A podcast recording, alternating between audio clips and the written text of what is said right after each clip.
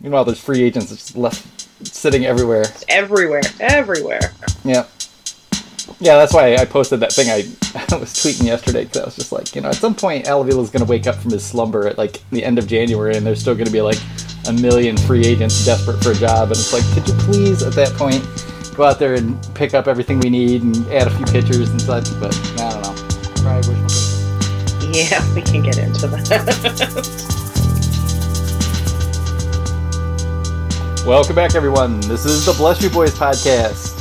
BlessYouBoys.com is your home for all things Detroit Tigers baseball on the SB Nation platform. Uh, I'm your host, Brandon Day. I'm a staff writer and editor with Bless You Boys, and with me is my co host, Ashley MacLennan, who is also a staff writer and editor. Ashley, how's it going tonight? it's winter. I know, and actually, stuff happened. Yeah, actually. It's like a reason to have a podcast. I was like, I know we were we were thinking it would all be like going into winter meetings. We'll like prep you guys for what might happen, uh, but stuff has actually happened. Yep, it's been kind of a busy, busy week, really. So, yeah, we'll uh, we'll get into it all, and um, we'll we'll probably the way we're thinking of doing this is we're going to kind of break down like a tiger segment, and then a listener question segment, and then after that we'll go into the bizarre non-tender bloodbath that happened last Friday, and uh, whatever's going on with the free agent market. We had a little bit of news today, so yeah, we'll kind of uh, we'll start out Tigers wise. So if you guys you know aren't interested in baseball generally and just want to know about the Tigers, just stick with us for the first half, and I'll try to timestamp this thing for once and uh, and try to do that going forward. We're gonna try a fun experiment where we actually break down the podcast for you guys. Yeah, rather than like, ah, here's an hour and a half. You know, just dive in and you know see what happens. This way, we can actually mark where we go off on really long tangents that have nothing to do with anything. Exactly. Maybe we'll we'll give our uh, have feedback for ourselves this way, actual data with which to improve in the future. Tigers, take note. Um, You'll ne- you'll never take my rambles. No, no, we, we're gonna ramble. There's there's plenty of good stuff to ramble about. Honestly, maybe more so than there is actual like legitimate Tigers news. But the Tigers did do one thing so far in that they signed free agent left-hander Matt Moore. Um, Matt Moore pitched with the Rangers last year. Um, for a few years, he was out in San Francisco, but his best years all came with the, the Tampa Bay Rays years ago, and has kind of been plagued by injury and ineffectiveness in such sense. Um, what did you have any? You know, I mean, you know, Matt Moore, not terribly exciting. Um, what they No. like two point five million dollars, I think, with a couple of little incentives in there, and that was it. No, um, when I was on the SRD podcast last week, I mentioned that I think Matt Moore would be more interesting, no pun intended, um, if we had a different uh, coaching staff. I think Matt Moore is a really adaptable pitcher. You can see it because he introduced a cutter after his uh, his big injury season with the Rays. So you can actually see that he can kind of tweak those pitches and do different things with them. Um, like I don't think right now that Matt Moore throws a two seamer, so I feel like that might be an, an interesting tweak for him. Um, but that said, I don't think that there's a staff that we have right now with the Tigers that are going to do anything like inventive or unique with him to make it uh, an appealing pickup as anything more than a guy who can kind of be your fifth starter and also pull some reps in the bullpen. Yeah, it feels like you know. Um, I don't know. my- People were kind of comparing this to Francisco Liriano, but I kind of was was thinking this was more of their Travis Wood move. Um, I don't. People probably don't even remember this because he got injured in spring camp and blew out his knee, I believe. But no, it was didn't he also like nail get a like a, a nail into his finger or a arrow or so he did something ridiculous. Wasn't that Travis Wood too? yeah, I think there was something like that, and then he blew out his knee, like trying to try in a rundown between second and third base in spring training. but travis That's right. Yeah, but Travis Wood was, you know, a lefty, um, pitched for the Cubs for quite a few years, and he was a starter. But then they eventually started using him kind of the way the Tigers used Blaine Hardy last year, which was that he he would start when they needed a starter, and then just just transition over to the bullpen. And I and they seem to really want a guy like that. Um, and I don't know if that's the front office or the coaching staff, but I kind of figured Matt Moore is sort of that type of guy. Like you don't really want him out there trying to go six or seven innings. Um, if it, like if you said if the Tigers were more kind of interesting and, and had the idea of at least one out of five starts, kind of using sort of a mixed bullpen day opener, some kind of a little bit more creative construct, um, he might be look. Yeah, I mean, he might be more useful in in a role like that. Um, I mean, I don't mind picking him up. Um, you know, he's a couple years past Tommy John surgery, and probably he's not going to get any more of his velocity back. But there's still a chance, um, especially if they use him mostly out of the bullpen, that he can throw a little harder. And he's He is- sort of a rising only- fastball guy. He's only 29. And if you look at his his average over the last seasons, he hasn't really lost a lot of velo. He's pretty much averaged about a, a 92 for the last, you know, five years. So I'm not his velo is not bad. It's just that there's not much that he's doing with it. Yeah, and he does doesn't really have like a you know, and even really an average type breaking ball. He's sort of like a fastball cutter guy now, who just kind of throws. You know, he'll mix in like three other pitches just to kind of show them to you, but nothing particularly stand out among them. Which is why he only struck out seven point five nine per nine batters this year. Um, in 2017, it was 7.64. Those aren't the kind of strikeout totals you really like to see. Um, he's a little wild. Um, he tends to walk somewhere around 3.5 batters per nine, which isn't good. But I guess I the one reason I thought he might be effective is that I mean his real problem last year is that he gives up too many home runs. Um, it's been getting worse for him the past two years. And pitching in Texas for a guy who's having home run problems is a terrible Yeah. idea. So maybe moving him to Detroit. Um, you know, he he does kind of tend to to stay away from hitters, and maybe he can use the the big part of the ballpark and and kind of you know massage his way to a little bit better numbers this year. But yeah, it's just it's just kind of a weird signing. Like I don't hate it or anything, but um, Making me mad, but it's not like I'm sitting here going, "Al, that is a genius pickup." yeah, like- congratulations, Al. Like there's there's nothing about it that makes me go, "Oh, that's an under the radar score." yeah, Like, yeah, there it- just isn't that much upside, and yeah. It's it, it is basically like adding another Blaine Hardy, but slightly worse.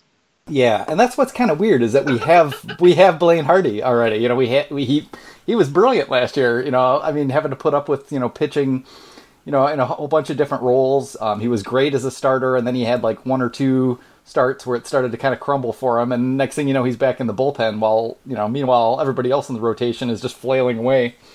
So I don't know. Blaine Hardy just just can't get any respect, man. I don't know what it is. I bet Blaine Hardy would like to make two point five million this year. Yeah, no kidding. I feel like I have I have a Blaine Hardy article just itching to be written right now. Like you he he seems to be so undervalued by the team and that I don't know. I I mean I'm a sucker because obviously we all love his wife and I think that makes us a little biased. Um but he has he was so good this past year and like really showed himself as a really utility pitcher and that's such a rare treat to have that I don't know. It it bothers me that the Tigers don't they like briefly recognized how valuable he was and when he they needed him in that flexible role and then you know the second he faltered a little it was like well you know back to the pen with you Yeah, and they didn't even use him as sort of like their late innings lefty. Um, you know, they they just kind of dumped whatever leftover innings there were on him and used Daniel Stumpf, who's never done anything, you know, really to you know to kind of handle the late innings when they needed a lefty in there. And yeah, I mean, I don't, I just don't really get it either, and I don't get why we need two of them. Um, but you know, Blaine Hardy. I mean, if we look at the two guys between him and Matt Moore, Blaine Hardy strikes out a lot more batters. Like Blaine Hardy's peripherals look like a legit pitcher, whereas Matt Moore's you kind of squint and like, well, I could see how maybe this could help him a little bit or that, and could maybe make him useful again. But yeah, it's I don't know. There's not a whole lot of meat on the bone. It's a bit of a head scratcher. Like to me I, i'd say like why not just invest a little bit more time with hardy and see if you really can especially with the way we're changing things with that opener role you know and he's such a good middle innings like long relief guy. Like there's just so much you can get out of him. I don't know why i don't know. It's not like they've dropped him. He's still going to be here but um, i feel like they could be utilizing him better and more Yeah, and I think as far as Matt Moore, it's just like maybe the timing is more odd than anything. You know, if a guy like that is left sitting around in you know early February and you snatch him up to to have him compete for a job in camp, you know that kind of thing makes sense. Um, signing him now, I was just sort of like, well, okay. I mean, they must really think they've you know they they see something there that's that's going to be good. So. Okay, you know, take your shot, Tigers. I guess, and uh, we'll we'll see how Matt Moore works out. yeah we'll see what happens come spring training i guess Yeah, I mean it's pretty inconsequential. Um, less inconsequential was the Tigers non-tendering catcher James McCann and relief pitcher Alex Wilson. Um, I don't think you know it was no surprise that James McCann was was probably on the outs. Um, we've been talking about it since the middle of summer. Um, yeah, we like I think we beat all of the major beats to that one. Yeah, by a um, good bit. Yeah, yeah, because we've been talking about replacements. We've been talking about, um, and this isn't just like a, a my. I know a lot of them are my pieces, but it's not just like an Ashley vendetta against James McCann. Um, I, I um, and I'm not surprised they non-tendered him. I don't think. I think when I read the quote that I read, and I, I can't remember if it was Anthony Fenech or Lynn Henning who wrote it. That I think it was Lynn. That the general reasoning for the drop was that James McCann was very focused on improving James McCann's numbers, rather than it being a, a general "how can I help the team," and that doesn't surprise me. Like that vibe, that doesn't that doesn't shock me at all, and it, it seems like a pretty reasonable um, explanation, honestly. Yeah, I mean, and then you couple that with you know just having. I mean, James McCann's never been a terribly productive hitter. Um, he had maybe one season, I think, in in 2016 or 17. I'd have to look at his numbers where he actually did kind of kind of buy into the launch angle thing a little bit and started swinging for the fences more, which made sense because he just doesn't make that much contact anyway. So he needed to maximize what he had and you know that, that just all dis you know just all disappeared this year. I think his WRC plus was something under 60. It was between 50 and 60, which is atrocious. And then yeah, I mean you you were kind of on his case all year. Um, but as far as like the receiving goes, I mean we've been on his case you know for three years really that he just you know he just isn't that good a defensive catcher back there. Um, the Ausmus yeah. regime criti- criticized him publicly the Gardenhire regime criticized him somewhat publicly this year about his work with the pitchers, and you know you put all well, those things together. Was he has other fingers? Yeah, yeah, he has other fingers he can call. My favorite. He doesn't have to keep calling for a fastball. He has other fingers. Yeah, yeah, that was a that was a pretty classic Gardyism this year. Yeah, among many. So I don't think any of us are going to particularly regret James McCann being gone. Um, he was only due to make 3.5 million in arbitration um, which uh, under normal cir- circumstances is pretty reasonable for a backup catcher. Like it's it's a little on the high end, but not bad. But um, but the way teams are treating it th- these days, like that's that's you know, I mean, James McCann is a guy who's probably going to get you know a, a, either a minor league deal with you know with the hope of a team like keeping him as sort of their third catcher, or he's going to get a million dollars to be a backup someplace that has a left-handed starting catcher. I mean, it seems like that's about all there is for him at this point. Yep, good luck to him.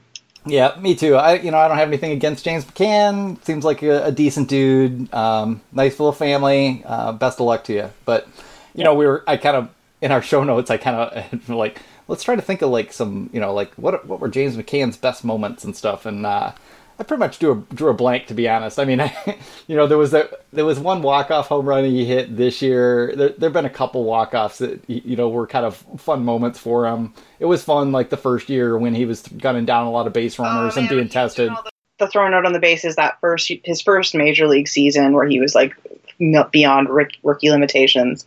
Wow, I spoke English right, right good there. right, right, right. Goodly yeah. statements in English. First like full season, it was really impressive because he had something like the forty six percent caught stealing that first year. Yeah, or something just it was high like that. It was real good. Um, and that was exciting. You were like, okay, yeah, he's not the best at the bat, but oh man, this is a lot of fun to watch. And it, it just got less fun to watch.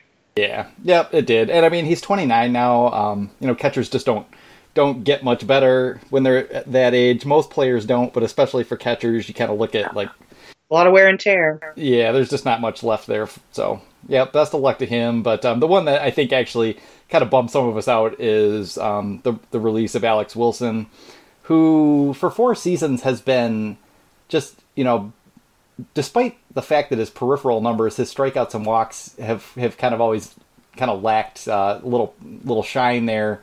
I mean, he's gone. I think he's thrown 200. What was it? It's I've got the article. He's thrown 264 and two thirds innings of uh, with an ERA of 320 over four seasons with the Tigers, which you would think would earn you some interest and some loyalty. Um, and he was only going to be due 2.8 million this year. But Yeah. uh, it just feels like you know the Tigers are, are you know just not going to keep anybody who costs any money um, and isn't you know young enough to to expect them to be either part of the future or at least a trade piece. And we would just you know I- a lot of people were like, well, why didn't they trade him for something? Well. Guess what? You know nobody wants to trade for Alex Wilson, despite the 3.20 ERA and 264 and two thirds innings, which which tells you a lot about where we're at um, as far as, as the way teams are, are valuing players these days. Um, but yeah, it's just kind of a drag. Alex Wilson's been a very solid part of that bullpen. He's been a leader down there, like a legitimate like leader who gets on people, who you know checks in on you know the Tigers' pitching prospects. Guys like Matt Manning and Beau Burrows, I know, have talked to him about things, and he's checked in to see how they're doing in the off season. Um, you know, he's just kind of a committed guy to the you know to the organization and. You know, kind of a warrior too. Like we've, you know, we've seen him try to pitch through some crazy things. Yeah, he's Um, like broken ankle. He's had all sorts of ridiculous shit happen. Yeah, fractured his chin um, at the end of the 2017 season on a comebacker and tried to get back on the mound and pitch. Um, yeah, he's, he's a crazy man. So it's just kind of a drag. Um, he had grown his beard back, which helped me a lot to, uh, to, to come back in the fold. No offense, Alex. but um, yeah, it's just it's just kind of a drag. Um, you know, I, I understand they weren't going to pay you know 2.8 million for a reliever unless they were great. Um, but yeah, it's just it's just kind of a bummer, and it leaves a bit of a hole there. Whereas you know, I, I assume that the reason that they they added him to the list of non-tender candidates is because they need that spot um, to try to you know either pick up a, a minor league free agent or for the Rule Five draft or just to add you know one of the myriad cheap free agents that are going to be available eventually. But um, yeah, it's just kind of a bummer, and I do hope he he finds his way to a team that's a little bit better because he's in his 30s now and probably doesn't have too many good years left. So it'd be cool for him to pitch for a contender. So maybe it'll work out for the best. I agree. I'm kind of bummed about it. Like I, I really didn't. I'm, I'm not saying I was shocked by it, but at the same time, I was like, well, that one doesn't make a lot of sense. Like non-tendering James McCann, it's like okay, we have other options. You can also pick up a, che- a cheap free agent for a season. There's quite a few catchers on the market right now. Um, but like Wilson, I'm like, well, we still need a bullpen. Like we don't have the just in case John Hicks and Grayson Greiner situation in the bullpen. You still need guys out there, and he was a reliable arm. And to me, that's not a huge contract. Like, I don't know. I, I, I get where they're trying to get cheap, but like, how how cheap are you going to get when you're not signing Alex Wilson for what two point eight? Did you say? Yeah, I believe that's it. Yep. 2.8, but you're going to go out and pick up, you know, Matt Moore for 2 mil. Yeah. Like, how much more benefit is Matt Moore going to give you? Yeah, it's weird. You know, Matt Moore has has you know I could see Matt Moore having a little more upside maybe, but as far as like who they are and what you can expect, Alex Wilson would be expected to outpitch Matt Moore next year without you know without a whole lot of trouble, even if um even if Moore's a reliever. So yeah, it's it's just weird. You know, I had him on my list of guys who I thought might get non-tendered along with McCann this summer, and everybody kind of shouted me down. But I just it just feels like anybody who costs more than the league minimum isn't a starting pitcher and doesn't have you know either trade value or is young enough to to expect them to get better. Um, you know, they're just gonna gonna lay waste to all those guys. But it's just it's just baffling a little bit because they've got a whole bunch of guys in the roster who we kind of know aren't valuable to them, aren't particularly useful, and aren't going to get better. I mean, we've got. R- Ryan Carpenter, we've got Mikey Matuk. Um, you know, Daniel Stumpf isn't particularly exciting in any way. Um, they've got enough guys that they could they could have cut some other people loose and kept guys who were a little bit more effective, but. We'll see. In their infinite wisdom, they've decided to do this, and so hopefully they uh, they find an adequate replacement. Because uh, yeah, you know the bullpen has Green and, and Jimenez and Hardy, and there's a few other interesting guys like Verhagen and uh, Victor Alcantara. Those two guys had good years. Yeah, they and they did pick up Louis Coleman again on a minor league deal, so he'll be at Toledo um, as a little bit of insurance.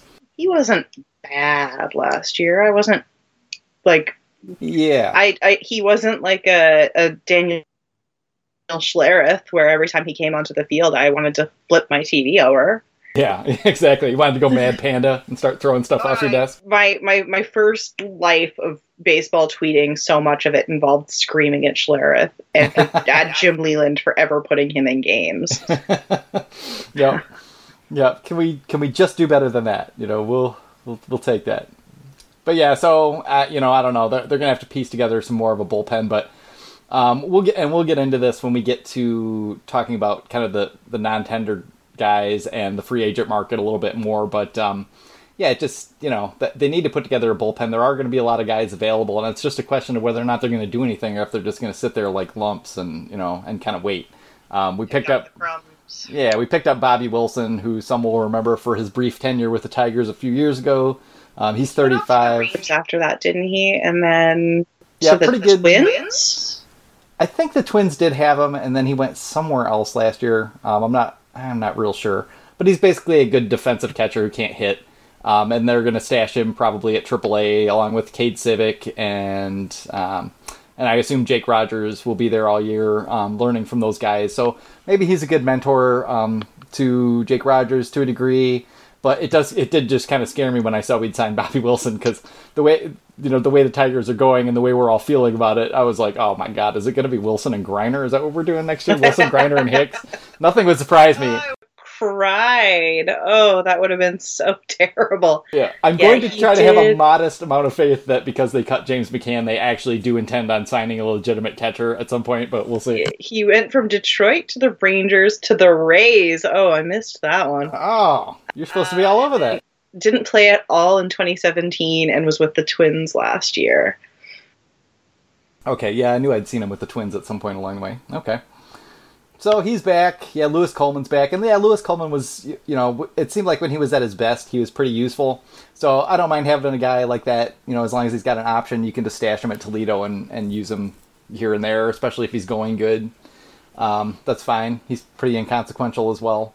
Um, but another guy who you think like, you know, I don't want really want to see him added, you know, to the 40 man roster because we just, you know, we've got other guys I'd rather see cut from the 40 man roster. Yeah, absolutely and there's going to be plenty of people available um, cheap this offseason.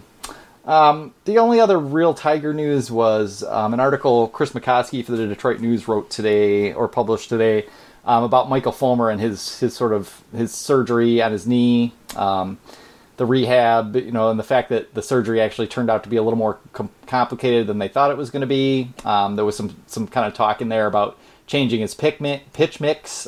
did you get happen haven't have a chance to read that at all? No, I got kind of the TLDR in our Slack chat, but that was about the gist of it. Yeah, it sounded like he eventually, um, he, you know, it was supposed to be a meniscus repair on his right knee, um, which, which is the knee he's had problems with before. It's his plant, yeah. plant knee. Um, but I, I, guess they found out in the process that some of the cartilage along the, the interior side of the knee was really worn down, and so he ended up having kind of a kind of a modified like microfracture surgery, which Tigers fans will remember from Victor Martinez's microfracture knee surgery, which cost him an entire year. Um, but um, apparently, this was a much more minor form of that, and just just something they did. To, they scraped the bone apparently to get a little bit more oh. blood blood flow into the area to repair the cartilage, and it sounds like he's going to be okay and um, ready in time for spring training. But Michael Fulmer in that article offered some quotes that you know just just turned my stomach thinking about you know Justin Verlander in 2014 and th- this need to be ready when the season starts and yeah. you know it's like I don't want to hear it. I don't want to hear you needing to be ready by any time until you're ready. You know, be ready. That's exactly what comes to mind when I think of this. But they're like, oh, it's not as bad as that other time where it was real bad with that other player, and my brain. like this tingling just starts at the back of my head where I'm like, well, what if it is that bad? and both you and him are going, "Oh, well, I mean, I think you'll be okay, Mike. Like I think you know, we'll just do this minor version of the surgery and you'll be good to go for spring training. And Fulmer was like, yeah. Meanwhile, it, it's way worse and they're not handling it the way they should be. And suddenly, six months, you know, down the road, we find out that he needs another surgery and his season's shot. Yep.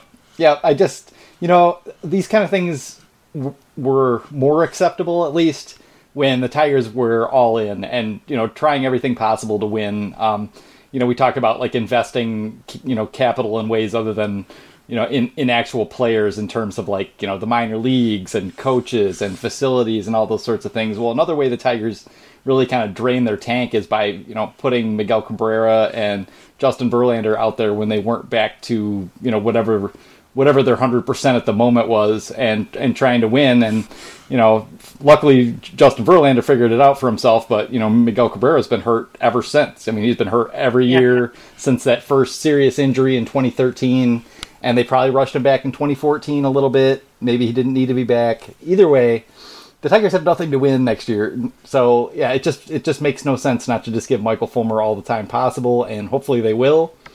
Um, I don't know. Michael Fulmer, understandably, you know, players all want goals. So setting yourself a goal of being ready to go to, you know, when pitchers and catchers report is fine.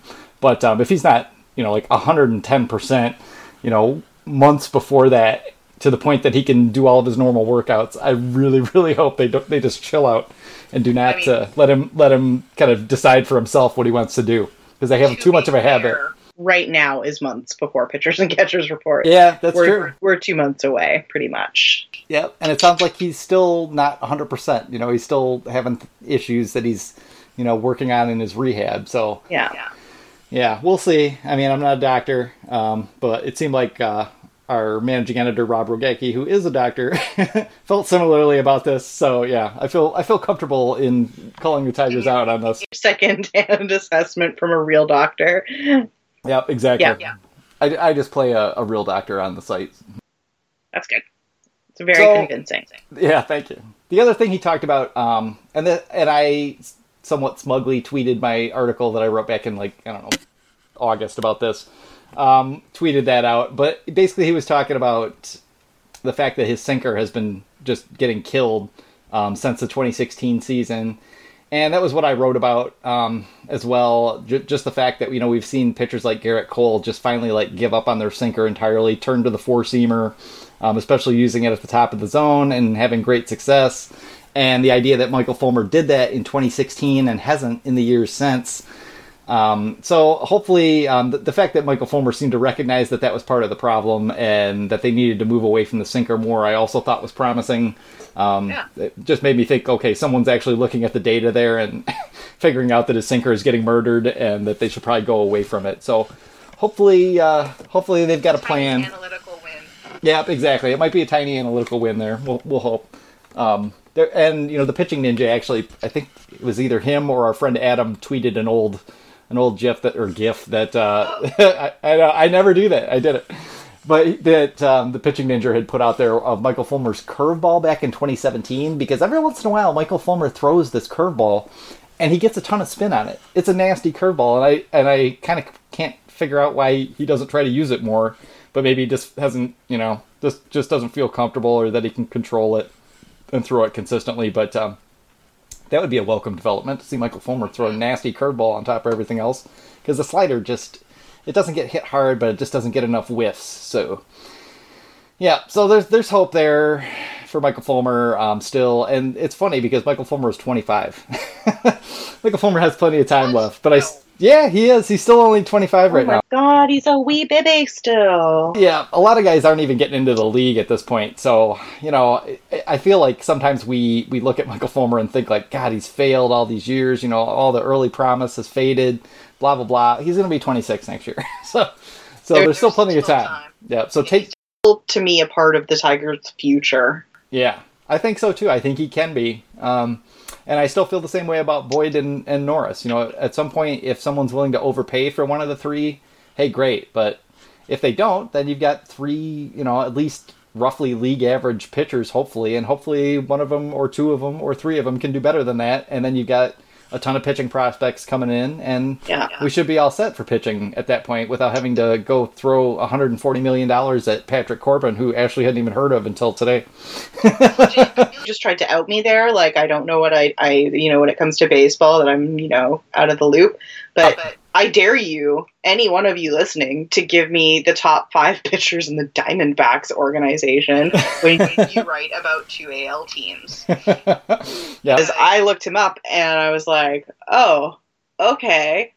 And then because I'm used to reading baseball, like to be used to reading BREF, when I pulled him up on Fangraphs, and I'm not used to the Fangraphs pitching layout. So I'm looking at his numbers and I'm like, oh, okay, I kind of get why this guy's so valuable. This is pretty exciting stuff.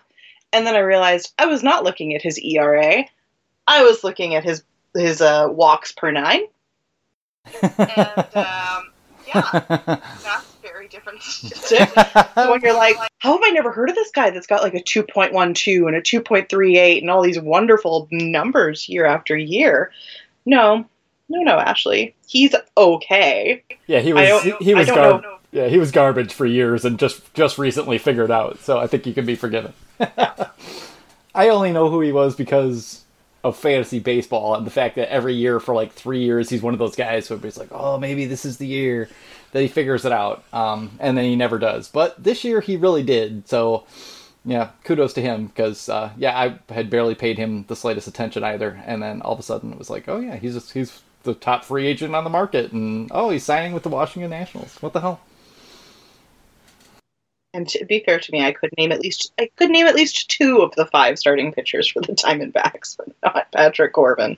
Yeah, I know. I mean, I, and I can give you a Robbie Ray, but that's about it. Yeah. Oh, who else? Let's see, Zack Godley, and then I don't know. Taijuan yeah, Walker had Tommy John surgery. I don't even know who else is pitching there, but anyway. yeah, exactly. yeah, the Diamondbacks are not our study. So yeah, you know, and, and actually the West teams in general, I, I find I I just tend to know less about. Like for so, I I watch a lot of Dodgers games late at night. Um, I don't know if I'm going to keep doing that because Vince Scully is gone, but I used to like oh I'll put Vince Scully on and listen to the Dodgers game and you know just have it on MLB TV or whatever when I go to sleep. But uh, yeah, yeah, it kind of is. Yeah. I mean, you know, it's not quite Bob Ross levels or, you know, what all the other weird things I found, like the meditation teacher and writer John Butler from England. Oh, excellent ASMR. So yeah. that guy puts me to sleep like nobody's business. Buy all of his merchandise. oh god. Yeah. So that's, I mean, that's pretty much it. I mean, the Tigers haven't really done a whole lot else. There haven't even really been any rumors except for some hilarious, like, fake ones that my buddy Jed on Twitter keeps harassing everyone with, like that they suddenly decided to sign Bryce Harper. But, um, yeah. So what we're going to do, we'll turn to listener questions, and then we'll um, after that we'll get get on into kind of the free agent landscape and just yeah, what what the hell is going on, and is anyone going to get signed? Are people going to get paid? Is there going to be a a giant caravan of desperate gypsy veteran baseball players who are pretty good wandering the country? Yeah, wandering the country looking for a job in uh, in February because it seems like we might be headed that way. All right. So question number one comes from Steve Butts on Twitter at SteveB5477. And he wants to know can you verify if Al Avila is currently still alive and not the straight man part of a weekend at Bernie style ruse by the Tigers baseball ops? Have we seen Al Avila in person anytime recently? No, but I can guarantee you signing Matt Moore is all the evidence we need that Al Avila is alive and well. Ooh, dagger. Okay, yeah. I don't have to add anything to that. Uh, that's pretty much it. Um, yeah, yeah. I'm not sure how we would tell the difference whether the tigers are dead or alive if they're doing things or not, because a lot of the things they're doing are just sort of like. Eh. Like, I mean, if he's wandering around winter meetings with sunglasses and being flanked by two much larger men, I think we'll have our answer. But uh, I think Al is just fine. Yeah, I think so. If he, you know, if he wasn't, you know, Lynn Henning would have told me by now, right? exactly. They have lunch every day. Yeah. Um, oh, Peter K. Frogtown Tigers. Hmm. What an interesting handle. I don't know. He's kind of uh, sounds like a jerk name. Kind of a sketchy looking character too from the picture. Hmm. Have the Mariners have a, had a better rebuild in three days than the Tigers have had in one and a half years? I'll hang up and listen. um. Uh, oh. I'm gonna say no. I no. Know, I feel like Dipoto hasn't gotten a lot of really good return for what he's done, but I also don't think he's done yet. Yeah, he's never done, is no, I feel like he's not going to be happy until he's like managed to trade and then trade back Mallex Smith and Dee Gordon somehow. like and and somehow like traded Suzuki to another team. Um and then gets him back as a coach and then you know doesn't Ketel Marte have to come back at some yeah, point in this? I think that's one of some sort of. There's a genius madness to Jerry Dipoto that I have not unpacked yet. Um, I tweeted the other day that I would give my firstborn to be like just hang out with him for a day at the peak of trade season.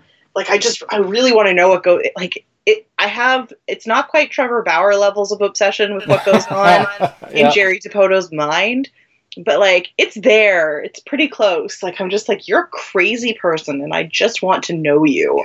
I know. I mean, I'm just really curious what he could get for your firstborn because you know he'd be, you know, he or she would be traded within five minutes of that transaction the taking place.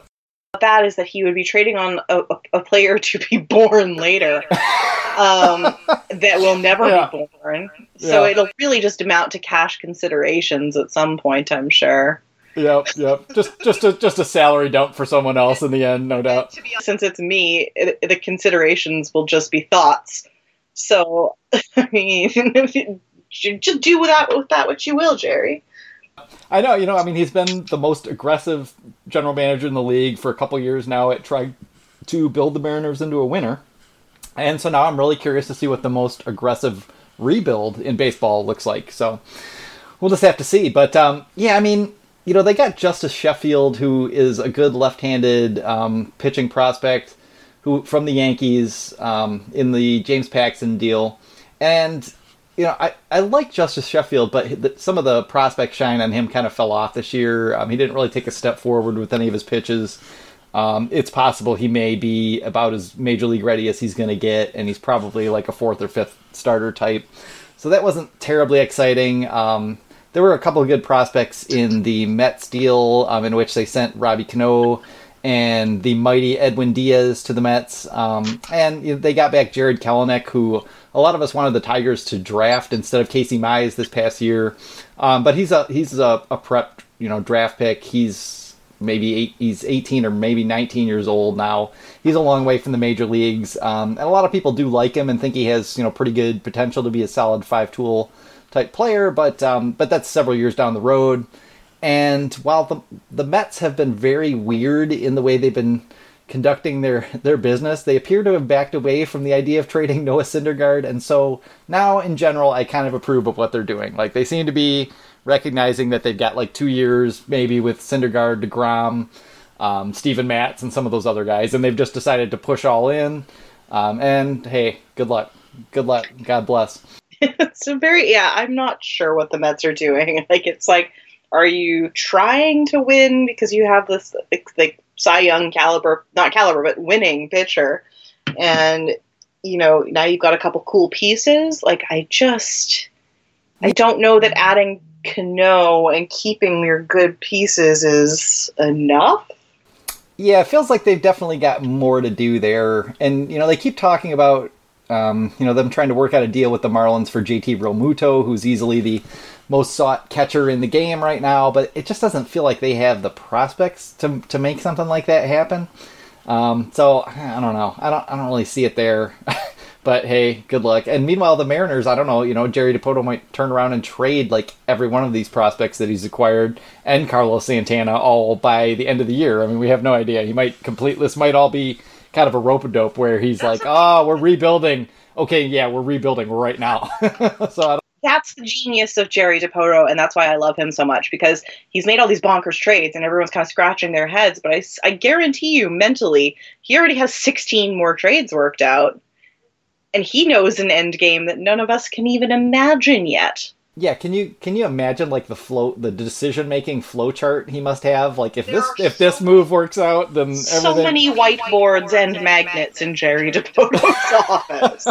Yep. I just, I just picture it just being wall to wall whiteboards. Yep, his poor golfer has, you know, bought out the local staples in all kinds of like thumbtacks and Yeah, you know, all the- tape all and post-it like, notes.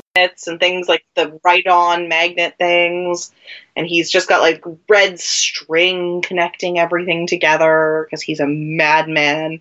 Yep. He's basically got like some kind of acme like cat trap basically set up in his Yeah, in his office with with the World Series as the mouse and he's just like building this gigantic Rube Goldberg Goldberg machine to try to take it down. So good. I love it so much. Jerry Dipoto, you're a crazy person. Yeah, God bless you. sorry, Thanks for lookout on behalf of Lookout Landing. Uh, I, I thank Jerry Dipoto for giving them so much content to write about while we suffer.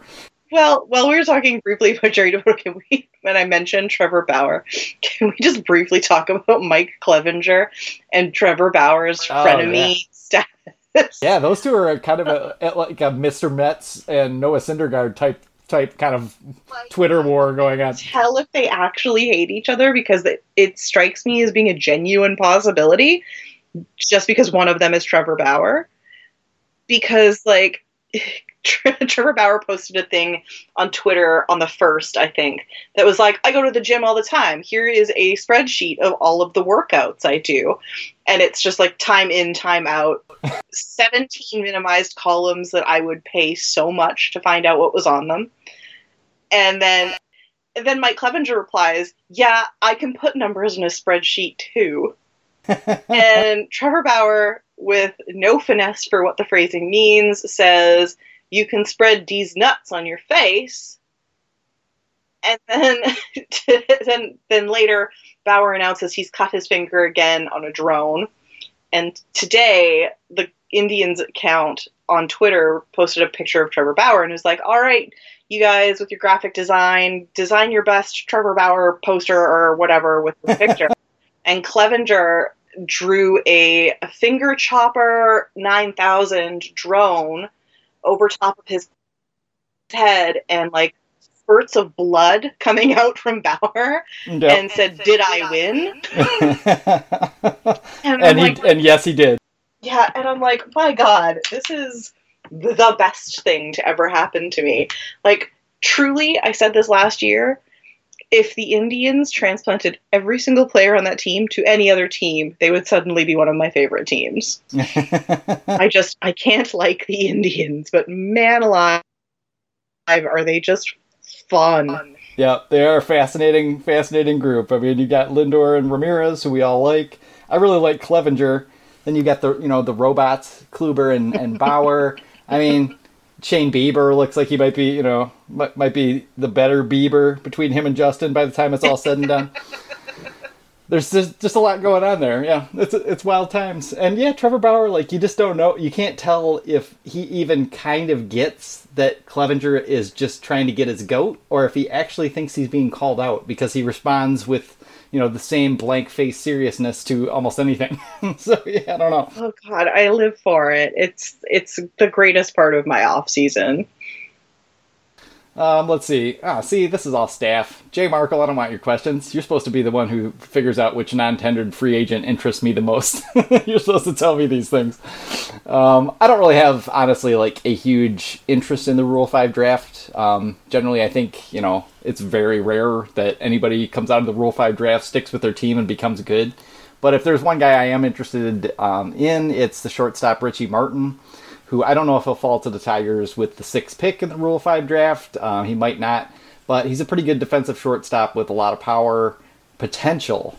But um, but still needs to work on his hit tool, and he just and he's got the size of like a third baseman. I mean, he he's a big boy. He looks like he's going to crack. Um, so I don't know. That's a guy who, if if the Tigers could get a hold of him, I could see them picking him up and thinking like, okay, we'll work him out and see how it goes. But I think for most of us, we would hate the idea that the Tigers would just throw someone in at shortstop like that to, to keep them the way they did for Victor Reyes um, all last season. Um, if Richie yeah. Martin can play good defense, you know, maybe it's worth a shot to see if you can land a guy who's, you know, possibly going to blossom into a, a legit big league hitter. But um, but yeah, that's about it. There's a couple pitchers who are interesting, but I, I am just really I didn't really see a whole lot that interests me, and usually that's that's why those guys are in the Rule Five yeah, no, I I fall asleep every time that gets mentioned.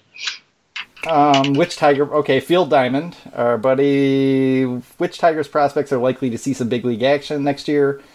And okay, that's basically the gist of the question. Um, I think you're probably going to see quite a few. I mean, Christin Stewart is probably probably just a lock to start in left field. I would assume. Yeah, uh, I think we'll see him. I think Rogers will probably be a September call up. Yeah, I think so too. Yeah, and then probably and maybe Daz. I could see Daz getting a September call up, um, and probably Willi Castro as well. You might see a lot of sort of the the better Tigers prospects finally kind of their position prospects kind of debut late in the year. Um, which would be fun. That would that would be that would be a lot better September than we've had the last two years. Uh, to see some of those guys show up, um, it's possible Isaac Paredes too. I mean, um, that's the best hitting prospect in the Tiger system, and even though he's only 19, he's already kind of wreck shop at Double A. Um, he's killing it in the Mexican League at the moment as we speak, and it wouldn't surprise me to see him jump to Triple A sometime in like June next year and just just mash. In which case, you know, you don't want to ruin his service time clock. Um, as gross as all that is, uh, that you know, but the Tigers could call him up late in the year as well, and and then just kind of sit him on the bench in 2020 for a few months and make sure that they squeeze an extra year out of him because you know, like all MLB teams, they're sadly broke and living on a very tight budget.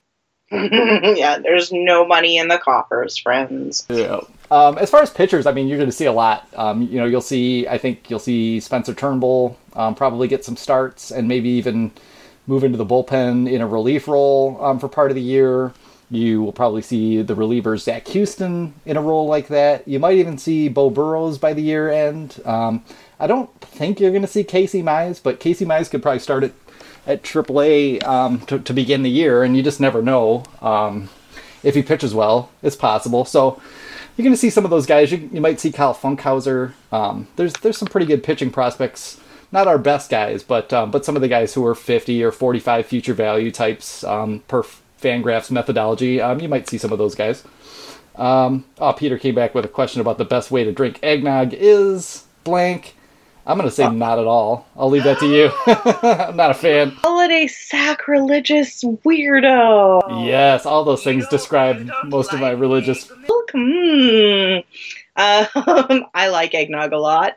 Uh, somebody just suggested to me recently mixing it with a pumpkin spice whiskey, um, which to me sounds A plus plus. And I just happen to have pumpkin spice whiskey kicking around because I'm a weirdo and I collect different flavors of whiskey because I like to shake up my old fashioned game. Um, but yeah, uh, speaking of which, do you guys have Wisers in the states? Wisers whiskey special blend. Oh, I don't.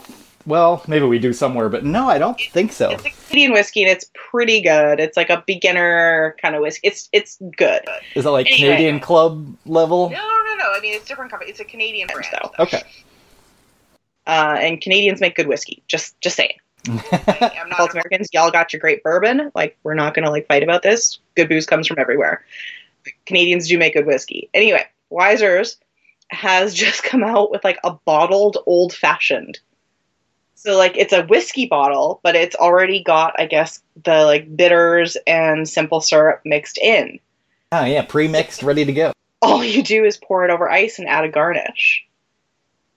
I'm curious to try it because I'm a bit of an old fashioned snob, and um, I'm I saw a bottle of it and I'm like, what is this witchcraft? Yeah, I do like an old fashioned, but I'm all I'm always suspicious when the ingredients are all put together in a convenient way. Like conven- Right, like- convenience scares me. Yeah. Like, is a mixed drink in a bottle ever going to be quite as good as one I can mix myself? Where I like maybe a little bit of extra bitters, or maybe I like a little bit of sparkling something in there sometimes. You know, like Yeah. I'm a crazy, person, but Yeah, and sometimes when all those ingredients are too are together for too long, they sort of lose their edge. Um, yeah, well, like one of my favorite tropical drinks is a painkiller, which has like it's like you know two kinds of rum, light and dark. You've got um, pineapple juice, you've got coconut cream, you've got a little bit of nutmeg, or you can use cinnamon that you put in the top. And I've had that, and it's great. But then when you buy, I've seen places that actually sell like the whole thing kind of together, and it just looked gross. I was just like, nah, it's all creamy and it's all it's all sitting in there too long. It's best to have like everything kind of separated and then just throw it together really quick on ice and drink it. yeah, yeah, yeah, yeah. yeah. There's some I'm advice for you young fellas, but- girls out there. Um, ah, somebody else asked about Seattle. We don't care about Seattle, okay, Craig? I don't even. I don't want to talk about their rebuild anymore. Of those jerks. It, it might be my fault because I think my pinned tweet is related to the Mariners. yeah, So I'm pretty sure I've duped a lot of people into following me, thinking I am like strictly a Mariners fan. Nope, these are devoted Tiger fans actually still who just do not have any Tigers questions because we've, we're all mentally broken. I am real sad about Jean Segura though. Yeah, yeah, yeah. Jean Segura's a good player. It, you know, it another thing about Seattle, since people keep bringing it up. I didn't want to talk about Seattle. Uh, there's kind of a lot of you know kind of tension over there. You know, it seemed like John Segura and Dee Gordon kind of hate each other. Yeah, I heard somewhere that that was kind of the impetus for the Segura trade, and my immediate reaction was like, no. And then I'm like, wait, why did we trade Prince Fielder? Like they can tell me anything they want about that on official documentation, but it was because of the stuff he said after the 2013 ALCS, and no one will convince me otherwise. Yeah, I think that probably had a lot to do with it. Although I guess the other answer to the question of why did they trade Prince Fielder is because they could. because there was Well, one yeah, team out you- there ready to give us a good player and be suckered into paying that goddamn contract. If you find an out and it involves getting Ian Kinsler in return, you take it. Yeah. I still see people out there like you know we we dog Al Avila, but you know I mean John Jon Daniels, dude, like what what was wrong with you? Like what were you thinking? I could say that to Jon Daniels about numerous numerous deals. Ugh. Oh, okay. Side note: since we're talking about the Rangers, I'm so sorry about your timestamps. Uh, the the um, this is all under the listener question rubric, so we're fine. the Adrian Beltre uh, press conference, retirement press conference. Oh yes, I didn't get to see that, but there were some great quotes. So delightful. He just like cracked jokes the entire time. I did not realize Beltre had such a good sense of humor because he's always so like scary looking on the field. Um, but he was like making fun of Andrus. He was, you know, poking fun at the reporters. He was like, he there was a reporter there from Korea, and she asked him like how he would you know, respond to fans that were sad he was retiring because they wanted him to keep playing and and he he jokes i don't even think he was joking. He's like well you want me to respond in korean? And she's like no no no. Like oh god you don't have to do that. And he's like oh. And then later on he's like i knew there was going to be a reporter from korea here so practice my korean. And then she wouldn't let me use it. I was like oh my god i love you so much. Uh, yeah, you know the thing about him is he had like he had kind of a stern stern face, and that was sort of part of his part of the game and part of the playfulness with him is to be like the serious, angry one while everyone was trying to touch his head. But oh my Uh, god, Adrian Beltre had it was just a lot of fun. Yeah, I love that dude. he was so good and like I, I like first ballot hall of famer a hundred Yeah. percent Yeah, no doubt. man, it was just it was so fun to watch that press conference. Like that, it sets a bar for retirement press conference. 'Cause, you know, we kind of thought, you know, it'd be kind of emotional. We've come here with a lot of these before, and he's like, "Well, you guys want me to like get get." You know, foggy eyed here. Like, I'm not gonna cry. I've made a right decision. I feel good. he's like, I have "Oh." I have tens of millions of dollars, and I'm still in great shape and could Like, actually still yeah. play if I wanted to. he was real honest about it. He's just like, I want to spend more time with my kids and I want to see them grow up. And I'm like, bad respect, man. You've earned your money. Now go sit at home and drive your wife absolutely crazy. Yeah, please find a hobby quickly, Adrian Beltre. Um, yeah, I he's liked how he, he he will not coach. He Oh, does not have the patience for it, he says. Oh yeah, I could see I that. yeah. believe. Yeah, he kind of punked uh, Jon Daniels as well by you know when when he went to announce the fact that he was going to retire to to his GM. He told him, "Listen, you know, I've decided I'm going to play again next year. You know, I'm going to give it one more year." And the Dodgers offered me you know eight million dollars, and I took it. And, and Jon Daniels is standing there staring at him with his jaw dropped, all like blank face, not knowing what to think. Before Beltre kind of let him in on the joke and, and just kind of started laughing. So. Yeah, having fun till the end. Yeah, it was just a classic dude. Um, and yeah, you know, it does sound like it set the standard for press conferences being fun to watch. Um, unfortunately, apparently Ian Kinsler was, was still just very sleepy and was, I know. I said I, I'm, so I feel bad for that, but he like he was sitting in the front the front row, and he was the well, most well dressed person there. The only person I think wearing an ironed button down, and he, honest to God, looked like he had fallen asleep in the front row. I know he was like looking at something on the floor or lower down, but from the way they shot it, it 100% looked like he had fallen asleep. oh wow, yeah, that's great. Yeah, you know, I still still track Ian, so yeah, I've been kind of uh, yeah, kind of seeing they've been doing a lot of Warstic promotion. Um, Daniel Mor- Norris was in a, a photo shoot with Kinsler, and oh, I can't even remember who else it was, but there were a couple other players. So yeah, it seems like they've been flying around and doing that. Upton is in there. Um, Alex Avila, Nick Castellanos. Uh, there's a couple guys that are Warstic guys now. Like they're they're definitely building their brand. Yeah, I want to say he converted a couple of Red Sox guys last year. Obviously, uh, Upton and him are, are really really close friends and played with the Angels together. So yeah, it does seem like it's going pretty well over there, and that's cool. Um, the Tigers themselves are just all in, you know, workout mode on like Instagram and everything. Like everything you see is, you know, Joe Jimenez and Daniel Norris and Shane Greene posting motivational messages and little workout clips, and Miggy's posting workout clips left and right in between coaching his kids and doing all that. It's been nice to see how much, how many uh, kid videos Miguel has posted this this off season. You know, like he he needed to just like get his family life right, spend good time with the kids, get healthy, and uh, seems like he's doing those things. So here's hoping and and Daniel Norris bought a bike off the internet for fifty dollars. Oh, that's right. Yep, scored off Craigslist. yeah, yeah. Daniel Norris has had quite an off season already. Like he went and pitched in the Dominican, and then he went to Japan and pitched, and then he went back to California and had like some kind of surf vacation, and then was doing all those photo shoots. Yeah, he's been getting around. Um, the last couple of things I've seen though, he is at that um, performance. Um, what is it? Perfect performance. I don't know. It's called P- Peak Performance P three um, I think it's in Atlanta is the one he's going to. So yeah, he's he's down there doing all kinds of work on his groin to uh, to do this the lower half strengthening and and hopefully get his act together for next year. So that's Fingers crossed. Yeah, that's a good sign. Um, all right, so I think we've we've wrapped all the listener questions there, and what we're going to get into now is, um, yeah, I was joking. It was like the night of Sicilian Vespers, but for non-tender candidates last Friday because a record 39 guys who were on you know teams 40-man rosters were non-tendered contracts and released, um, which I believe was almost double the amount that there were the year before, and it was weird. It was weird seeing some of the guys it was weird. Like it was guys like Billy Hamilton, who I know is not great offensively, but is like real good defensively. So that was a weird one. Um, Bour from the Miami Marlins, who's who was in the home run derby, I think like two years ago, power hitting um, first baseman for the Marlins, and he ended up there. Uh, who else? We got we had Matt Shoemaker, um, who's who's kind of battled a lot of injury issues over the years, but has been, whenever he's healthy, a really good starter for the Angels.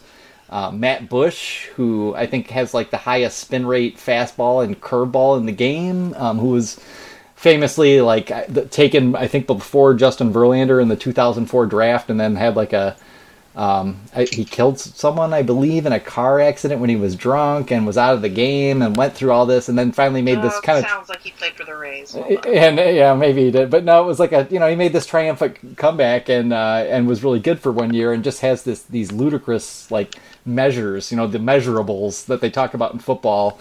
Um, in baseball, like spin rate, velocity, all that stuff. Um, he's an absolute standout candidate in that regard, and it was just uh, it was it was kind of odd to see the Rangers let him go. Blake Parker, um, another good reliever for the Angels. Um, there was there was just a ton of guys that, that got cut loose. Yeah, it's a it, it was a really weird list. I feel like somewhere Tony Clark is being like they're testing me. Yeah, yeah. It's like he's drafting emails left, right, and center, going, "Wow, it's a new wave of like undervaluing players, and this is because Bill James wrote that thing about how everyone is replaceable." And yep. Know, Oh, like, Bill James. he's like dropping Mookie Betts. Like, yeah, okay, Matt Bush has been dropped, but. Yep. I mean, yeah, man, Wilmer Flores, um, who's, you know, I mean, none of these are, are, you know, super notable players, but they're at least guys you've heard of and were, you know, useful at various times and weren't going to cost hardly any money. Uh, Mike Fiers, the Oakland A's, yeah. cut Mike Fiers loose after trading for Patrick and I were discussing this, and I'm like, I'm not mad if they decide to bring him back for a year. I wouldn't hate it. Yeah, we could probably write about that shortly. I wrote about Matt Shoemaker, and I would love for the Tigers to pick Matt Shoemaker up because the only thing that's ever held him back is injuries, and he seemed he had like a he had a ulnar nerve transposition surgery or to relieve some okay. pressure on his on the nerve in 2017 and it didn't quite take, and they couldn't figure out why, and so he had to end up having surgery again this year, and they fixed it, and then they found that they'd missed a tendon um, in his forearm that was split, and they fixed and they fixed that, and then he came back, and he was pretty good, and had his velocity and everything.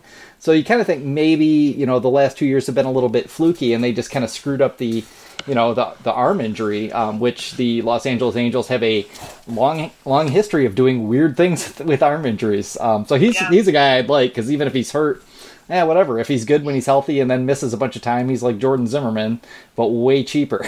so that would that would work for me. Our old buddy, um, speaking of Prince Fielder, um, Avisail Garcia was non-tendered, um, and maybe the most interesting for us is Jonathan Schoop, um, who the Brewers cut loose, who was a pretty darn good second baseman, pretty good hitting second baseman, especially um, for a couple years with the Orioles. Um, average defender. Um, I believe Rob wrote him up, so he's on the site. But yeah, there's there's a lot of usable players out there. Yeah, and it's a lot of guys that I would be totally fine with the Tigers taking a chance on at this point because why not? Yeah, we have the space for it, and we have you know at least four or five guys who are just never going to do anything on the roster, and even though they don't cost much, like you know, like we were talking, like Ryan Carpenter, I'd rather you know I'd rather try one of these non-tendered guys and see if they can kind of get get their mojo back because most of these are guys who just didn't have a good year and the team doesn't want to pay them, you know, whatever it is, three or four million dollars in arbitration, some some minor amount for the most part. Um, Mike Fiers was going to be a little bit more expensive, so I understand Oakland maybe cutting ties there, and maybe they'll just end up re-signing him. That that also might happen with some of these guys, is that the team just didn't want to pay him what they were going to make, and so they'll try to sign him for a million dollars less because you know. Yeah, it bums me out for the players. Yeah, I know it's it's just kind of shady, and it it really feels like the the owners are leaning into this like okay we're going to be as absolutely cheap as possible with everybody except the the super top caliber players. Yeah. And they're liable to pay for this and we all are liable to pay for this in 2021 it feels like uh, when they go to negotiate a new collective bargaining agreement. Oh yeah. Man man free agents just are not making anything like what they used to make and they're not getting signed. I mean, like all these guys we're talking about and plenty of pretty good free agents on top of that are all going to be sitting there most likely at the end of January, you know, sitting there waiting for Al Avila to, you know, see his shadow or wake, you know, in his his snow cave from his slumber and stagger outside and realize that like, oh, he's he's still got, you know, a pocket full of twenty million dollars or fifteen million dollars, he could pick up like four or five actually talented players and probably turn the Tigers into an almost five hundred team if he decides to do such a thing.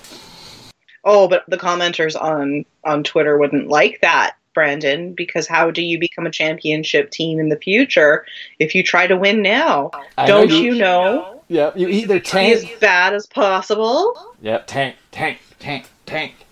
Yep, and you know whatever, guys. There's no evidence of that. So, you know, it is one of those things where it's like the the league has just done such a great job over the past few years, you know, selling us, you know, and selling the, the fan in general that you know it doesn't make any sense to spend any money and that you should go through these cycles where you try to win and then you're just literally awful and spend no money what yeah what kills me about that idea is that the tigers could barely spend money and still be a significantly better team than they were last year yep yeah, it just wouldn't really take that much. Um, you know, there, if you look through shortstop, second base, catcher, the three positions on the field that they really need, a starting pitcher and a reliever, you can probably fill all that with you know non-tender candidates. You know, you could pick up Tim Beckham at short, Jonathan Schoop at second. Um, maybe You're sign just re- rebuilding the Orioles. Yeah, yeah, exactly. Take them. The... I was, I'm all for Wieters, so we're just yeah, really yeah, or Maldonado, 14 Orioles. Yep, and then you just pick up, you know, Matt Shoemaker, Matt Bush, and you know maybe Mike Fiers, and you've got a way better team than than you do. And you know if that team help happens to get boosted by some of the young guys at Toledo, actually like you know taking a step and being good, you just never know what might happen. Um, you know, I, and I, you know I think the the even in, in that scenario, like the absolute best is probably if they they squeeze in somewhere around 500, but um, there there just isn't that much benefit to tanking, and um, you know it's just too bad that people have have kind of been convinced that there is. You know, the first round pick is nice to have, and the extra bonus money, but you know. At, the end of the day, like even first round picks are like 50-50 shots to even be an average yeah, yeah. major league player. Um, you know, it's just not like other drafts. And if anybody out there is like a big football fan or you know into the drafts and other sports baseball just has nothing to do with it you know with those things. It's much more like hockey um, in that you've got to have like this huge diverse set of players um, at all positions who are good and young just to get you know like a couple just to get a few who actually work out. Um, so yeah i don't know. It does feel like a lot of people are being sold a bill of goods out there. Yeah i mean if it's that you have, if that's what you have to tell yourself to like be okay with the team losing, then I guess that's what you tell yourself. Yeah, yeah, but it just feels like you know it's you know trying to like justify something you can't control, Yeah, rather than I- just you know I nobody prefer to watch winning games. Yep, exactly. I mean, you know, nobody wants to go around being mad all the time, but um, you don't have to be mad. It's just a fact of, you know, the Tigers could be doing a lot more, and unless they do, we're going to yell at them on the site. Like, that's just going to keep happening. So, if you're one of those people who keeps getting mad at us because we're talking crap about the Tigers and giving them uh, grief for their cheapskate ways, well, I got news for you. It's it's not going to get any better for you, and it's not going to get much better for the Tigers either, probably. So. Yeah, yep, yep. I mean, man, it's just crazy seeing those non-tender names out there. And then today, you know, Patrick Corbin was signed by the Washington Nationals, who kind of swooped in out of nowhere, got him for six years, 140 million dollars, and really, that's kind of the only notable free agent signing there's been so far. Or there've been a few, few guys, a couple catchers, yeah, a few small things. Nothing exciting. Yep. Meanwhile, we've already talked about you know two major trades. Um, the Phillies are still trying to, you know, make a trade for someone. Um, the Mets have made big trades, and the Yankees picked up James Paxton. And meanwhile, you know, we were all kind of looking at this this offseason thinking like, well, there's a lot of you know, there's a lot of good free agents out there. You know, you've still got Bryce and you've got. Manny Machado and you had Corbin, you've got Nathan Eovaldi. There's you know there's quite a lot of guys. Dallas Keuchel, Charlie Morton, um, and none of these guys are getting the faintest sniff. And you know that's to some degree to be expected because we're not even to the winter meetings yet. But you know even like two or three years ago, there would have been way way more activity than there has been so far. So it's I don't know it's Yeah, it's like, scary. this is- it's unnerving. one of the trade classes that we've been talking about, like the free agent classes we've been talking about probably for three or four years. Like at the peak of Bryce Harper pandemonium, everyone's like, "Oh, just wait until he's a free agent," and Bryce Harper is gonna get paid. But like, it's really weird to see how it's it's acting in that same slow way that last season was. Yeah. Yeah, we told ourselves last last off season that you know there's a lot of teams that don't want to spend because they're saving for Manny Machado and Bryce Harper, Exactly. and here we are again. Meanwhile, I think it was two years ago that by this point there'd already been like four or five guys like you know who'd signed for a combined two hundred million dollars. That was like Jordan Zimmermann and you know uh, oh god what's his name um, former the uh, the guy from Notre Dame oh Jeff Samardzija. Jeff Samardzija, like Yi Chen, Mike Leake, like dudes like that were getting hundred million dollar deals. Not Yi Chen, but a lot of these other guys were, and um, we, we've just reached a point where you know, and those deals were going down in like you know November and early December, and we've just reached a point where it feels like all these teams are going to make trades. Like all these contending teams are just going to keep making making trades until they can't anymore, and then finally in the end turn to spending in free agency. yeah, it's a weird. It's a weird new world we're in. Yep. And you know, I mean, and there's just no there's just no reason for it. Um, you know, profits are up. The Major League Baseball announced, I believe it was a week ago or maybe two weeks ago, but a whole new extension with Fox for some of their their national broadcasts. That was like, you know, I think it went from a four billion dollar deal to a five billion dollar deal over a shorter term on the extension. I mean, it's that money is all there. I mean, there's there's no reason for them not to be spending, and they're not giving it to the minor league players. Yeah, I was just gonna say they I, they did. Oh, though, but don't you? A little bit. They did a little. a that will amount to I think like an extra three hundred dollars a year Yeah. for minor league players. It was like a two, one or two percent raise, and they haven't had one in quite a while. And then at the same time, you know, obviously, like they're not lowering ticket prices. so yeah, just in general, I mean, we're we're heading down a, bad road here, where the the the share that the players get of revenue is collapsing, and for a long time it was held at about fifty percent. When Don, the former um, LBPA um, union head, was Don Fehr, who was around all the way from like the strike back in the '90s, all the way until I think like 2000 maybe eight or nine, somewhere in there. Like all, that time, he just he would never allow a salary cap of any sort, and kept that that same kind of ratio where it was like a 50-50 split. And yeah, the players are, are rapidly approaching forty five, and it might and it might go lower than that. And while we're not terribly concerned about the major league players and how much they're making, um, it just it just shows the the kind of kind of rampant greed that's going on um, among a lot of teams, and just kind of that betrayal of like the former, you know, kind of compact between fan and team, where like you know the team is going to try to win, and the owner's going to spend enough to at least give them a chance, and not just sell you a bill of goods that oh well, just come down to the ballpark and drop your hundred dollars a person and yeah. sit here and watch this crap for us. Um, and yeah, that compact just feels like it's in in serious jeopardy right now. So. I don't know. It's it's ugly, and yeah, I just uh, I'm just I'm dreading the collective bargaining agreement negotiations in 2021. Well, especially I think the MLBPA signed Tony Clark to a four year extension.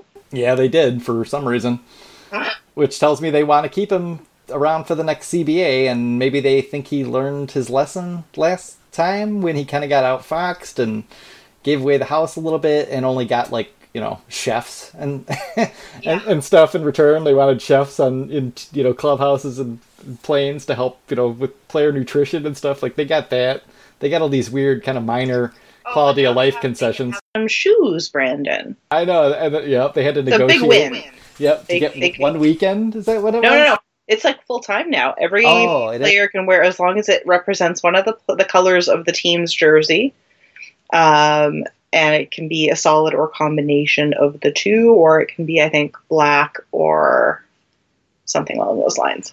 Oh, that's just sad. That's just sneaky because you know that's the kind of thing that, like, unfortunately, young guys who already have you know a decent amount of money and don't realize how they're about to get took are like, oh, well, good. You know, that's that's like a nice thing. I can finally wear these shoes because, of course, it's super annoying that the league has these kind of restrictions in the in the first place. Let alone yeah. the way the Yankees go about things. I don't blame you for not wanting to go there, Patrick Corbin make you shave your head. Thought he was a big Yankee fan. Yeah, he grew up a Yankee fan, which is why a lot of people thought it was it was going to end up that way. But man, those those Nationals are well, sneaky. And this also just means I I assume I don't know maybe they can still sign Bryce Harper, but it pretty much feels like he's gone from the Nationals, doesn't it? I would assume so. I think if you're putting a contract that big out there, I think they uh, made their offer to him and he said no. Um, I still think the Phillies are in on something big. Like they they, according to Bob Nightingale, uh, were you know number one for Patrick Corbin. Yeah, and didn't he say? So, didn't he tweet today that they would he, beat any offer that they would he, not be beat on Patrick Corbin? Yeah, he literally was still tweeting about how the Phillies were going to take Corbin, uh, while other teams were confirming the Nationals had made the the winning bid. Never change, Bob Nightingale. You're so, but I, I, know the Phillies have basically already said that they're not only willing to spend, they're willing to spend stupidly. Yeah, the um, owner, the owner said this. So bless their hearts. Um, I think that one of the big ones is going to go there. Yeah, I think you're right. Um, yeah, I mean, you know, that's that's how I go about shopping. I just walk into a store and, you know, make a loud announcement. I'm going. Yeah, I'm going to spend stupidly here. Just, just that's how I enter every negotiation. You're like Julia Roberts on her spending spree in Pretty Woman. Oh, I love just picking up non-tendered candidates everywhere. Yeah, what about and then this? Cir- circling back around to the Nationals and saying, "How do you like me now?" Staring down those snooty shop clerks. Mm-hmm. Yeah, and yeah, I mean, they really wanted Patrick Corbin and they didn't get him, so that would lead one to suspect that they're about to get crazy, like pretty shortly. Like they're they're not going to want to see like you know Bryce Harper and Manny Machado both go somewhere else, and then Nathan Eovaldi sign somewhere, and next thing you know, they're. I think the Yankees are sniffing in on Eovaldi, so that'll be interesting. They're talking Sonny Gray is getting some interest from the Padres. Yeah, and the Padres have continued to kind of be like a weird sort of side side player in a lot of these things, like trying to negotiate with uh, Jerry Dipoto out with the Mariners. I mean, they he was trying to get Segura supposedly at some point. So, yeah, there's been some kind of and and seems to want to trade Wil Myers. So, yeah, they're in that weird place where the, like the Braves were last year, where it's like, oh yeah, the farm system's really good, and you're about to call up a couple, bunch of talented players, but you know, should you go crazy and signed an Eric Hosmer last year? Probably not. yeah. Regrets. Yep, yeah, AJ Preller, you know, I don't know. He's he's a wild card. Seems like nobody can build uh, a farm system any better than he can, but also no one can screw it up from that point as well as he can either. And those are two pretty different skills. It seems like being able to uh, turn it into a winner. If I was uh, the owner of the San Diego Padres, I would be trading um, AJ Preller for Dave Dombrowski immediately. Yes. That would be the deal I'd be trying to make get me Dave Dombrowski to trade all these guys away to get me a team that can actually win. so yeah. yeah. You've got all the chips. Just put them in the pot. Yep, it's all there. Yeah, and you know, we're going to end up writing about the, the non tender thing in particular because I know uh, quite a few of us were kind of looking at this like, you know, if the Tigers spent 20, 25 million dollars, you could probably get a 500 team out of this out of this pack of free agents and non tendered guys. Um, and I believe Pat, our esteemed Patrick O'Kennedy is working on that, probably angrily, because Patrick I know is super is probably pissed more than any of us at Chris Ilitch at this point for for his complete unwillingness to take advantage of all these bargains that are just laying around everywhere. So yeah, yeah. it's going to be interesting after that. I'm I'm curious to see what, if anything, Al does at winter meetings. Yeah, I'm. You know, it just it feels like it's going to be pretty quiet, doesn't it?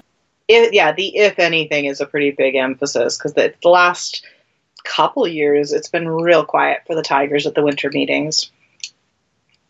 Yeah, and you know, you still see, you know, that all these teams, you know, they they, they don't want to sign veterans for any money, and they're all trying to trade, and it just makes me think, you know, the Tigers probably could be could be trading prospects and actually acquiring, you know, pretty good talent. And the thing about building up a farm system like they have is that the Tigers don't have as many of the the really high end prospects. There's no Vladimir Guerrero Jr. There's no like Nick Senzel. There's no like 60 future value type guys out there. Maybe Casey Mize.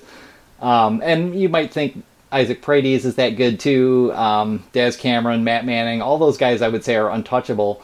But the Tigers have a lot of depth, and that's why their farm system is getting ranked like seventh or eighth in the game. It's not because they have one of the top two or three prospects in the game. It's because they have a lot of good prospects. But good prospects and average prospects generally don't turn out to be anything. And if you can you know turn a couple of those guys into an actual player um, i would i would like to see them do that and then go ahead and yeah try to piece together the rest with you know 20 million and non-tender and free agent signings and and just take your kind of shot and just see you know just try to build yourself Yeah. a team one thing we kept getting into discussions uh, about in the comments was like would this guy come here because of course we can all say like hey sign this guy sign that guy a lot of them don't want to come to the tigers because it's not particularly a great destination in the country anyway um, i've grown up in the detroit area and lived around here most of my life so i can say that but uh, you know I like that you live there, and my knee jerk reaction was to be like, "That's rude." yep that's why i was immediately. That's why I immediately went to explain. Yep. I mean, you know, I could say the same thing about Chicago. Like, you know, most baseball players come from warm weather, and they're probably not real stoked about playing, you know, in in you know freezing rain in April, uh, especially for a team that's terrible. Which is why a lot of us don't want to be terrible. You know, we understand we're not going to win a World Series anytime soon, but uh, the worse you get, the more everyone just kind of shies away from you, and you're left digging around on guys that no one else is interested in, or you know, the rare guy like DJ LeMahieu or Matt Shoemaker who has Detroit area ties, and you hope that okay, maybe they're they're a little bit more like okay, yeah, Detroit's a viable option for me. That's fine. We'll have to see, but um, I think at a certain point, these guys just want to have a job. So I think, like, it's a it's a. Do you really want to turn your nose up at a team with that kind of pedigree, even though they're not great now? Just because you maybe don't want to like be cold in April. Yeah, yeah. I mean, I would kind of like to see the Tigers like get a shortstop right now if they can, because that's the only thing. That's the only thing that's really pressing. Um, there's so many second basemen out there. There's a lot of catchers. There's a lot of catchers available out there at this point. And then there's going to be a ton of pitchers. And, you know, if they just got a shortstop so that they didn't have to necessarily worry about that, and they knew they were at least going to be defensively solid with like a Freddie Galvis or a Danny Hechavarria or, or bringing back Iglesias, whatever it is, then then you just sit there and wait. And I have to imagine there's going to be a ton of talented, cheap veteran players um, who get real, real squirrely um, come January 30th or 31st and start freaking out.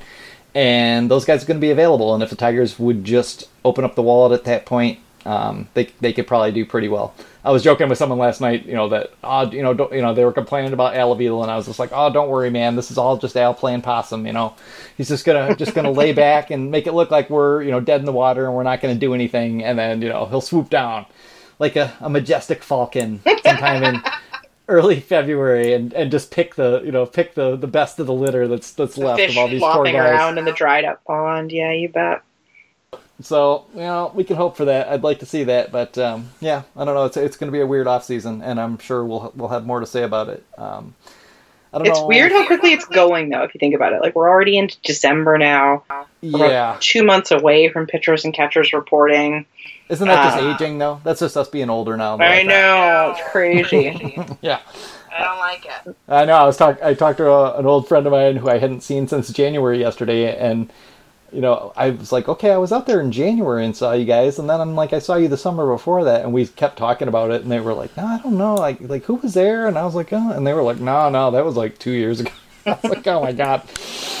Uh, never, never, uh, never enter your 40s. I guess is my advice on that front. Oh, I've still got a little ways to go. yep, you're doing just fine. Yep. Yeah, still, still halfway there. We're fine. Not like, like that would be twenty, but no, I got like five years. We're okay. Yeah, actually, I've loved my 40s, but yeah, it just yeah, it just feels like time is flying by. And yeah, you're right. I was kind of like, oh my god, how much time is there until pitchers and catchers report? And it's like, oh, that's about two months. that's It's not, too bad. Too bad.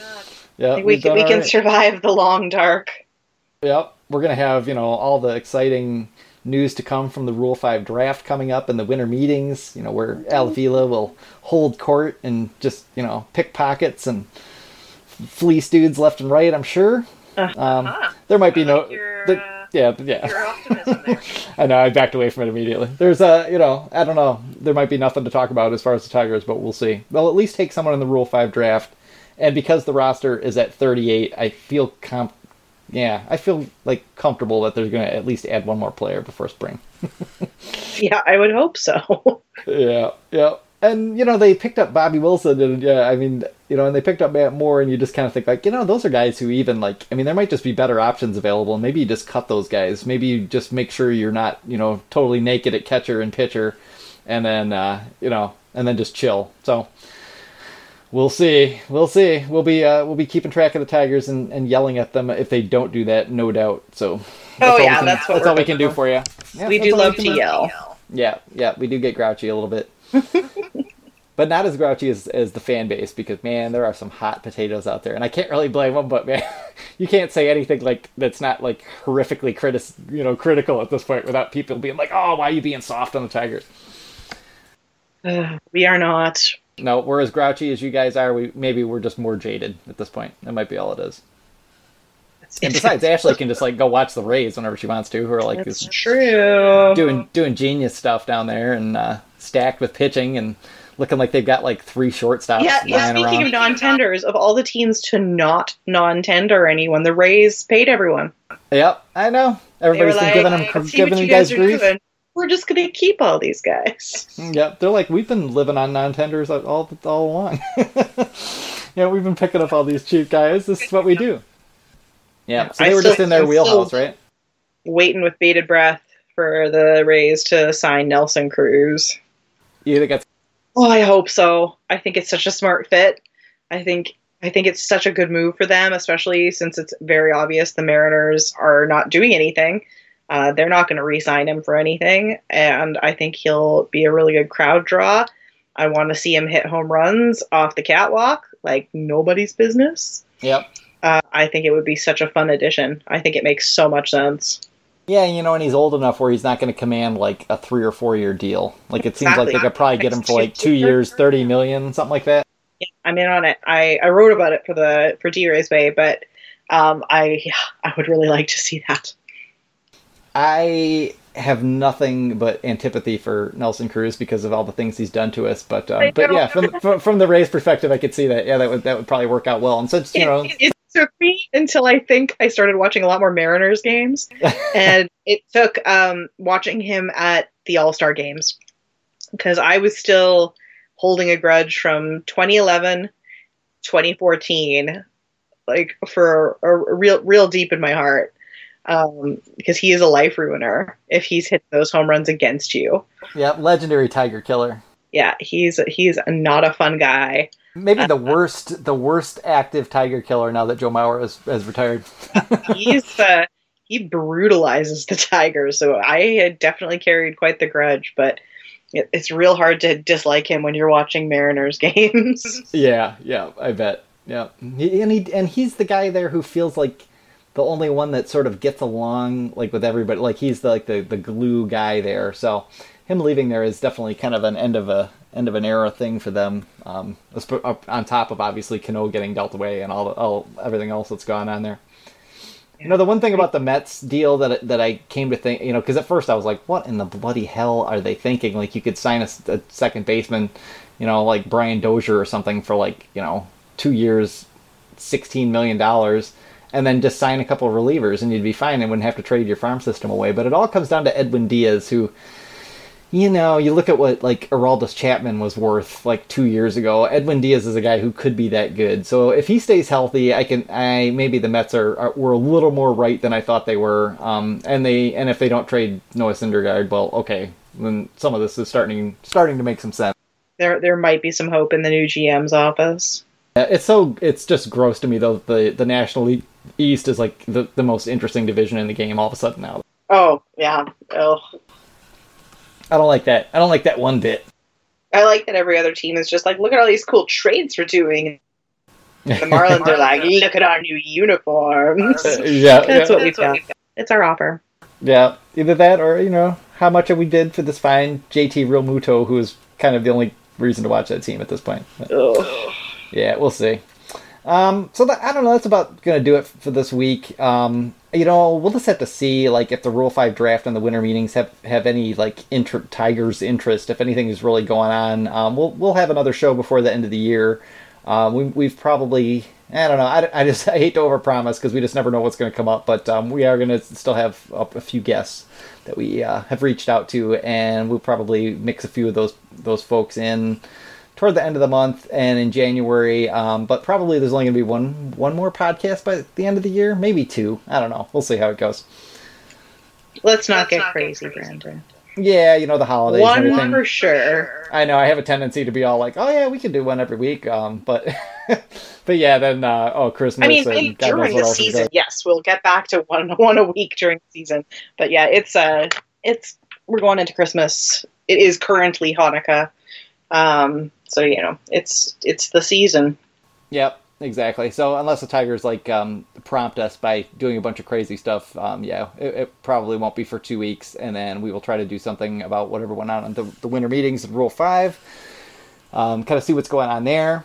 Uh, one other interesting thing that that happened. This this is just kind of a topic that's near and dear to all of our hearts, but um, baseball prospectus, which is um, you know kind of been the the standard for you know analytics and kind of uh, outside, you know, outside of MLB itself, you know, they've they've kind of pioneered a lot of um, analysis, a lot of new statistical um, methods that they've put into play. They've got a ton of good writers there over the years. Pro annuals, kind of the yearly bible to start the season. And they've had a lot of good uh, good writers come and go, and they've got a lot of good writers there now. And they did something interesting this past week where the staff um, actually bought out ownership and is now running things all on their own, which I thought was awesome. And it actually prompted me to go out and get a membership there for the first time in, in quite a few years. Um, so that's, I don't know, I'm not going to tell everybody to go subscribe to B Pro, but if you've ever kind of like thought about B Pro or you hear about Baseball Prospectus and a lot of the work they're doing, this is probably a pretty good time to go ahead and, and, and take the, the plunge if you can afford it to become a member over there. There's a lot of extra content that you get um, by doing so. And yeah, you know, they put out a new stat, um, DRC Plus, which Rob Rogacki, our managing editor, wrote up on the site um, today or yesterday. It does not make the Tigers look very good. Nope, but it did prove that Miguel Cabrera was legitimately the most valuable player in the American League in 2012 2013 over Mike Trout. Nice. It may not have totally proved it. It depends on how you feel about it, but um, but it made some interesting cases. But my point being, um, you know, at SB Nation, we had a couple um, layoffs this week, which were pretty uh, pretty upsetting to see go down on the, the MLB side of things, um, which is separate from all the team blogs. It's it's kind of its own operation, um, but it, it's just a tough time. It's a tough time out there for a lot of these a lot of well, these folks. So if you can support B Pro, that would uh, that would be cool. Um, really sad to see well. M minor league ball get shut down. Yep, John Sickles' minor league ball is now gone. Um, Marc Normandin, who's been one of the, the best, you know, kind of overall league writers um, in the game for quite a few years, I thought, with uh, with SB Nation. He was let go. Whitney McIntosh, um, who was another editor writer at, the, at MLB Beat, the MLB desk with SB Nation, was let go. And it just kind of shows you like you know it's just a, it's just a tough time. There's a lot of transition, and if you know if you're a big fan of certain types of content and you want to read really good, really smart baseball writing, um, subscribing to Baseball Prospectus or FanGraphs. Um, is a good way to even the athletic of help support that. Yep, the athletic as well. Um, you know, continues to, to produce pretty good pretty good stuff. They've got Ken Rosenthal, they've got Eno Sarris, they've Katie they've, Strang, Katie Strang, the inimitable Katie Strang. We love Katie. Yep, Katie's awesome. Um, yeah, and obviously Emily Waldon, who used to write for us, Yeah, um, yeah. does the minor league coverage over there. So we're, we're buddies with those people, and yeah, we just uh, you know this isn't for us necessarily. It's just, just just something we care about. So if you're out there and you're thinking of something you know that you want to do do good toward the end of the year or resolution for next year, um, you know, supporting the kind of content you want to see in sports journalism is you know as valuable as doing doing so you know kind of in mainstream journalism. So Put, I'll just put a throw out there. membership to something on your Christmas list. I asked for a SABR membership for Christmas. Oh yeah, yeah, yeah. We should get you that.